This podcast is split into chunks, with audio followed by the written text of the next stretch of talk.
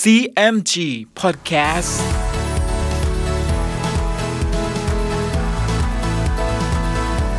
สวัสดีครับคุณฟังขอต้อนรับเข้าสู่ CMG Podcast กับผมดรพนการธานนนะครับ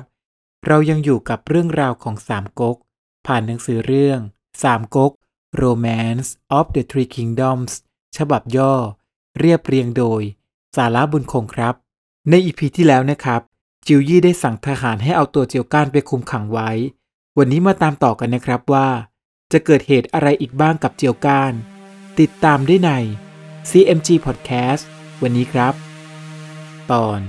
จิวยี่ได้ลมสลาตัน ภาคต่อ ในขณะนั้น เจียวก้านมีความทุกข์มิได้เป็นอันกินอันนอน ครั้นเวลากลางคืน เห็นเดือนสว่างจึงเดินไปเที่ยวเล่นหลังวัด พอได้พบกับบางทอง ท่องบนตำราพิชัยสงครามอันล้ำลึกก็ดีใจ จึงพาบางทองรอบหนีลงเรือรีบไปถึงค่ายโจโฉ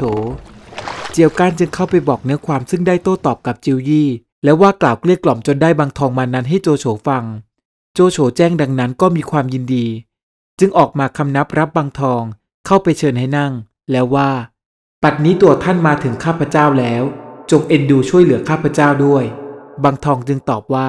ข้าพเจ้ามาบัดนี้ ก็ยังไม่ได้เห็นกระบวนการตั้งทัพของท่าน แม้ได้ดูแล้ว จึงจะว่าผิดและชอบได้ โจโฉจึงพาบางทองขึ้นไปดูบนเนินเขา บางทองพิเคราะห์ดูแล้ว ก็แกล้งสรรเสริญว่า ขบวนทัพของท่านนี้มั่นคงนัก แล้วโจโฉก็พาบางทองไปดูกองทัพเรือ บางทองแกล้งพูดว่า อันมหาอุปราชจัดแจงตั้งขบวนทัพบบกทัพเรือนี้ถูกท่วนนัก สมกับคนทั้งปวงเรื่องลือ อันจิวยี่เห็นจะตายอยู่ในเงื้อมมือมหาอุปราชเป็นมั่นคง โจโฉได้ยินดังนั้นก็มีความยินดี จึงพาบางทองเข้ามากินโต๊ะในค่าย บางทองจึงกล่าวกับโจโฉว่า ในฝ่ายทัพเรือนั้น ข้าพเจ้าคิดเสียดายการสิ่งหนึ่ง ด้วยทหารเรือของท่านเป็นชาวดอน ไม่สันทัดการทะเล อันการในทะเลนั้นกอบไปด้วยคลื่นลมเป็นอันมาก ทหารทั้งปวงจะเมาคลื่นระสำระสายไป แม้เอาเรือรบใหญ่น้อยทั้งปวง ผูกขนานเป็นแพเข้ากองละ40-50ลำ จึงเอาสายอยู่ติดหน้าเรือทุกลำและเอาสายโซ่ร้อย ให้ชิดเข้าไว้เป็นกองกองๆแล้วเอากระดานปูปากเรือให้ตลอดถึงกันทุกลำ ตรึงตะปูให้แน่นแน่เหมือนแผ่นดิน จึงให้ตั้งค่ายขึ้นไว้สำหรับจะได้ป้องกัน เมื่อเรือรบทั้งปวงแน่นอยู่แล้ว ทหารของเราก็จะไม่เหมาคลื่น ทั้งม้าและคนก็เดินตลอด จะได้ช่วยรบพุ่งถึงกันถนัด โจโฉได้ฟังดังนั้น ไม่ทันคิดก็มีความยินดี ก็ให้ทหารเร่งทำการทั้งปวงตามคำบางทองบางทองจึงแกล้งกล่าวต่อไปว่า ข้าพเจ้าเห็นที่ปรึกษาและทหารทั้งปวงในกองทัพจิวยี่นั้น มีความน้อยใจจิวยี่อยู่เป็นอันมาก ข้าพเจ้าจะขออาสาไปเกลี้ยกล่อมคนทั้งปวงมาอยู่ด้วยมหาอุปราช จิวยี่นั้นก็จะสิ้นความคิดลง ท่านก็จะจับได้เป็นมั่นคง โจโฉมิได้รู้กลก็ยินยอมไปตามนั้น บางทองก็ลาโจโฉไป ครั้นเวลาเช้า โจโฉก็จัดกระบวนทัพเรือทัพบบก และมอบหมายหน้าที่ให้กับบรรดาขุนศึกทั้งหลาย เมื่อจัดการเหล่านั้นจนรู้ล่วงแล้ว โจโฉจึงให้ถอนสมอ ชักใบเรือทั้งหมดขึ้น เล่นล่องตามชายทะเล และทหารใหญ่น้อยทั้งปวง ก็วิ่งไปมาเป็นทีช่วยกันรบพุ่ง บรรดาเรือผูกยึดกันไว้ทั้งหมดนั้น แม้ต้องลมแหลกคลื่นก็แน่นอยู่ดังแผ่นดินมิได้โครงระสำระสาย ทหารชาวดอนก็มิได้เมาคลื่น ช่วยกันทำการเป็นปกติอยู่ โจโฉเห็นดังนั้น ก็มีใจกำเริบว่า ครั้งนี้จะมีชัยชนะแก่ข้าศึกเป็นมั่นคง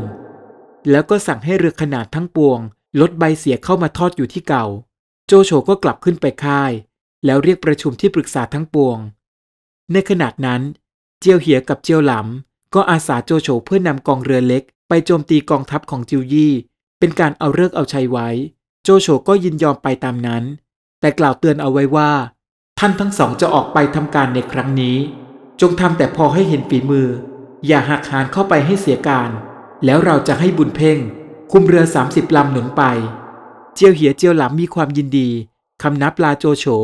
แล้วออกมาจัดทหารและเครื่องสตราวุธ ลงเรือ 20 ลำ ยกไปยังหน้ากองทัพจิวยี่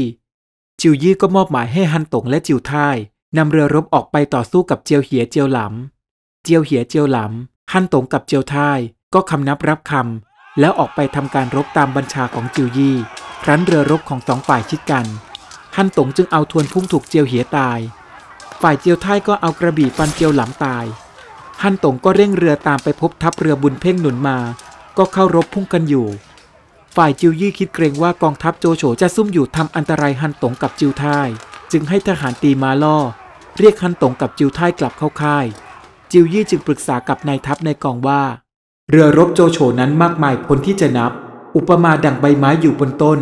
เราจะคิดอ่านรบพุ่งประการใดจึงจะได้ชัยชนะ ครั้นจิวยี่เห็นลมพัดธงใหญ่ในกองทัพโจโฉหักลง แล้วปลายลมนั้นก็พัดหนักมาถูกธงชัยในกองทัพจิวยี่นั้นหลุดจากคัน ปลิวขึ้นไปตกลงบนเนินเขาตรงหน้า จิวยี่ก็สะดุ้งใจแล้วคิดว่า บัดนี้กองทัพโจโฉเป็นต้นลม ฝ่ายทัพเราอยู่ปลายลม และการซึ่งคิดไว้ว่าจะเผาเรือโจโฉเสียเห็นไม่สำเร็จ เพราะลมไม่ได้พัดกลับเข้าไปข้างทัพโจโฉ จิวยี่ก็มีความทุกข์เป็นอันมาก จนอาเจียนโลหิตออกมา ล้มสลบลงกับที่ ขนาดนั้นโลซกเห็นจิวยี่ป่วยอยู่ดังนั้น ก็ไม่มีความสบายใจจึงไปปรึกษากับคงเบ้ง คงเบ้งจึงว่า อันโรคจิวยี่นี้ เราพอจะรักษาให้หายได้ โลซกได้ยินเช่นนี้ จึงพาคงเบ้งเข้าไปนักค่าย แล้วให้คงเบ้งรออยู่แต่ภายนอก ส่วนโลซกนั้นเข้าไปที่ข้างใน แล้วกล่าวกับจิวยี่ว่า อันโรคท่านป่วยนี้ คงเบ้งว่าจะรักษาให้หาย บัดนี้คงเบ้งมาอยู่ภายนอก จิวยี่จึงให้เชิญคงเบ้งเข้ามา คงเบ้งก็กล่าวกับจิวยี่ว่า ในอกท่านนั้นประกอบด้วยความวิตกสะสมเพิ่มพูนขึ้น จึงเกิดโรคดังนี้จำจะประกอบยาเย็นแก้ถึงจะคลาย จิวยี่จึงว่า ยาเย็นก็กินได้หลายขนาดแล้ว โรคนั้นก็ไม่บรรเทา แล้วจิวยี่ถามคงเบ้งว่า ยาเย็นของท่านขนาดใด เกลือกจะกินแล้วชอบด้วยโรคเรา คงเบ้งจึงให้คนทั้งปวงออกไปเสีย แล้วเอาผู้กันมาเขียนอักษร 16 ตัว เป็นใจความว่า ซึ่งจะคิดกำจัดโจโฉนั้น ก็ได้จัดแจงการไว้ทุกสิ่งเสร็จแล้ว เพื่อหวังจะเอาเพลิงเผากองทัพโจโฉเสีย ยังขาดอยู่แต่ลมสลาตัน ซึ่งไม่ได้พัดมาสมความคิดท่านเท่านั้น ครั้นเขียนแล้วก็ส่งให้จิวยี่แล้วว่า อันโรคซึ่งท่านป่วยอยู่นี้ อุปมาเหมือนธาตุทั้งสี่ในกายท่าน อันธาตุดินธาตุน้ำนั้นปกติอยู่ แต่ธาตุลมกับธาตุเพลิงนั้นหย่อน ถ้าลมพัดมาต้องเพลิงกำเริบขึ้นกล้า แล้วโรคท่านก็จะหาย จิวยี่เห็นหนังสือแลได้ฟังคงเบ้งอุปมาดังนั้นก็ตกใจ จึงคิดว่าคงเบ้งนี้ ล่วงรู้ความคิดเรา ดังเทพดาดนใจ จิวยี่จึงถามคงเบ้งว่า ท่านจะคิดประการใด จึงจะให้เกิดลมสลาตันมาได้ คงเบ้งนั้นรู้ในตำราว่า เดือนอ้ายแรมห้าค่ำจะเกิดลมสลาตัน ครั้นจะบอกตำราให้จิวยี่รู้ไว้สืบไป เกลือกจิวยี่กับเราจะได้ทำศึกต่อกัน จิวยี่จะไม่เกรงความคิดเราจำเราจะคิดอุบายบอกจิวยี่ ให้ทำการแล้วจะลอบหนีไป ครั้นคิดแล้วจึงว่า ข้าพเจ้าขอให้ท่านปลูกร้านบวงสรวงสูงสามชั้น แล้วข้าพเจ้าจะขึ้นไปอ่านมนต์ตามตำราทั้งสามวันสามคืน เพื่อขอให้ลมสลาตันเกิดขึ้น ในเดือนอ้ายแรมห้าค่ำเวลายามเศษ จนถึงแรมเจ็ดค่ำจึงสงบ จิวยี่ได้ฟังดังนั้นก็มีความยินดี ดังคงเบ้งเอายาทิพมาทาลงให้โรค ซึ่งเป็นไข้ใจนั้นก็หาย จึงลุกขึ้นคำนับคงเบ้ง แล้วสั่งให้ทหารไปปลูกโรงพิธีที่เขาลำปินสารคงเบ้งจึงว่า ซึ่งท่านจะให้ไปขอลมนั้น ข้าพเจ้าจะขออาญาสิทธิ์ไปด้วย จึงจะทำการได้สะดวก จิวยี่ไม่ทันคิด ก็เอากระบี่ซึ่งสุนกวนให้มานั้น ส่งให้กับคงเบ้งคงเบ้งรับเอากระบี่นั้น แล้วพาโลซกและทหารทั้งปวง ไปณเขาลำปินสาร เมื่อสร้างร้านบวงสวงเสร็จแล้ว คงเบ้งจึงทำเป็นว่ากับโลซกว่า ท่านจงช่วยกลับไปบอกกับจิวยี่ว่า ซึ่งเรารับมาขอลมให้นี้ ถ้าไม่ได้สมความคิด ก็อยากให้จิวยี่เอาโทษแก่เราเลย โลซกรับคำแล้วก็ลาไป ฝ่ายคงเบ้งเมื่อได้เลิกก็ขึ้นไปบนร้านบวงสวง แล้วจึงว่าแก่ทหารทั้งปวงว่า บัดนี้เราจะทำการใหญ่ ขอให้ทุกท่านจงอยู่ในความสำรวม แม้ผู้ใดไม่ฟังเรา จะเอากระบี่อาญาสิทธิ์ซึ่งจิวยี่ให้มานี้ตัดศีรษะเสีย แล้วคงเบ้งก็จุดธูปเทียนขึ้นบูชา ก่อนที่จะอ่านมนต์เรียกลมสลาตัน ฝ่ายจิวยี่จึงสั่งให้โลซกกับเทียเผาจัดแจงกองทัพให้พร้อม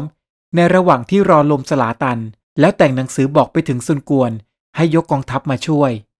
ฝ่ายอุยกายจึงจัดเรือ20ลำ เอาหญ้าแลฟางบรรทุกลง แล้วเอาเชื้อเพลิงสัตว์ไว้จนชุ่ม จากนั้นก็เอาธงตะขาบเขียว ปักหน้าเรือเป็นสำคัญ ครั้นเตรียมเสร็จแล้ว ก็จอดคอยคำสั่งเคลื่อนพลของจิวยี่ ส่วนกำเหลงกับงำเต็ก ก็แกล้งเลี้ยงดูชัวตงกับโชโฮไว้ และสั่งทหารให้ระวังชัวตงโชโฮ อย่าให้หนีไปได้ ถ้าจิวยี่จะเคลื่อนทัพเมื่อใด จะได้ทำการตามจิวยี่สั่งไว้ เมื่อลมสลาพัดหนักขึ้นสสมกับคำของคงเบ้งแล้ว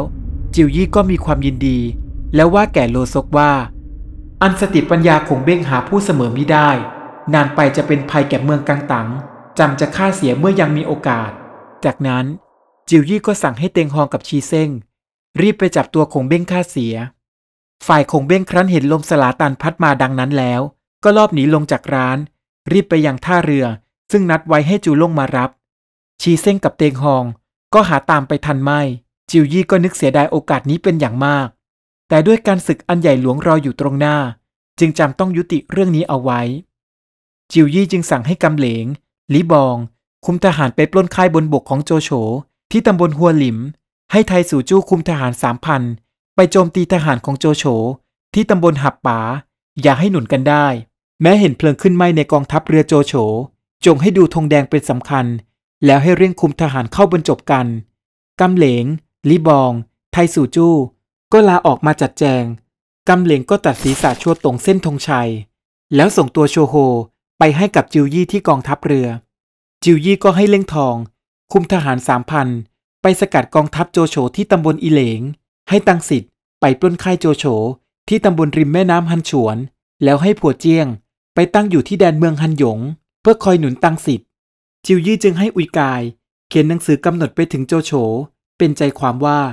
ข้าพเจ้าอุยกายได้ท่วงทีแล้ว ด้วยจิวยี่ใช้ข้าพเจ้าไปรับเรือสเสบียง ณเมืองฮวนหยง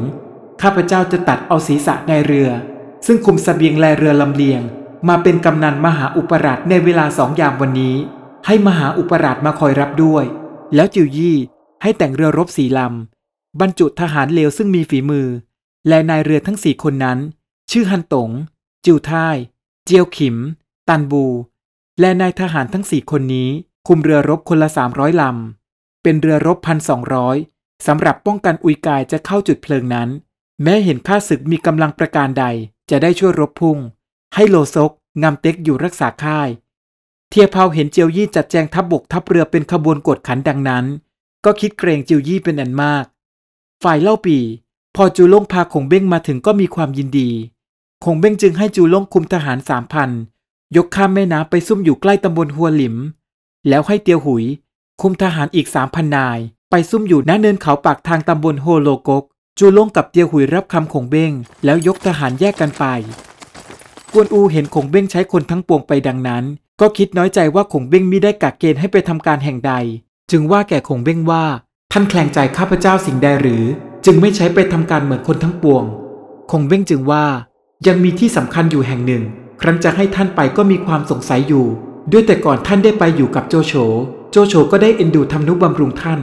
อันน้ำใจท่านมีความสัตย์รู้จักคุณคน เวลาวันนี้โจโฉจะแตกไปทางหัวหยง ครั้นเราจะให้ไป ท่านจะคิดถึงคุณโจโฉอยู่ จะไม่ฆ่าโจโฉเสีย กวนอูจึงตอบว่า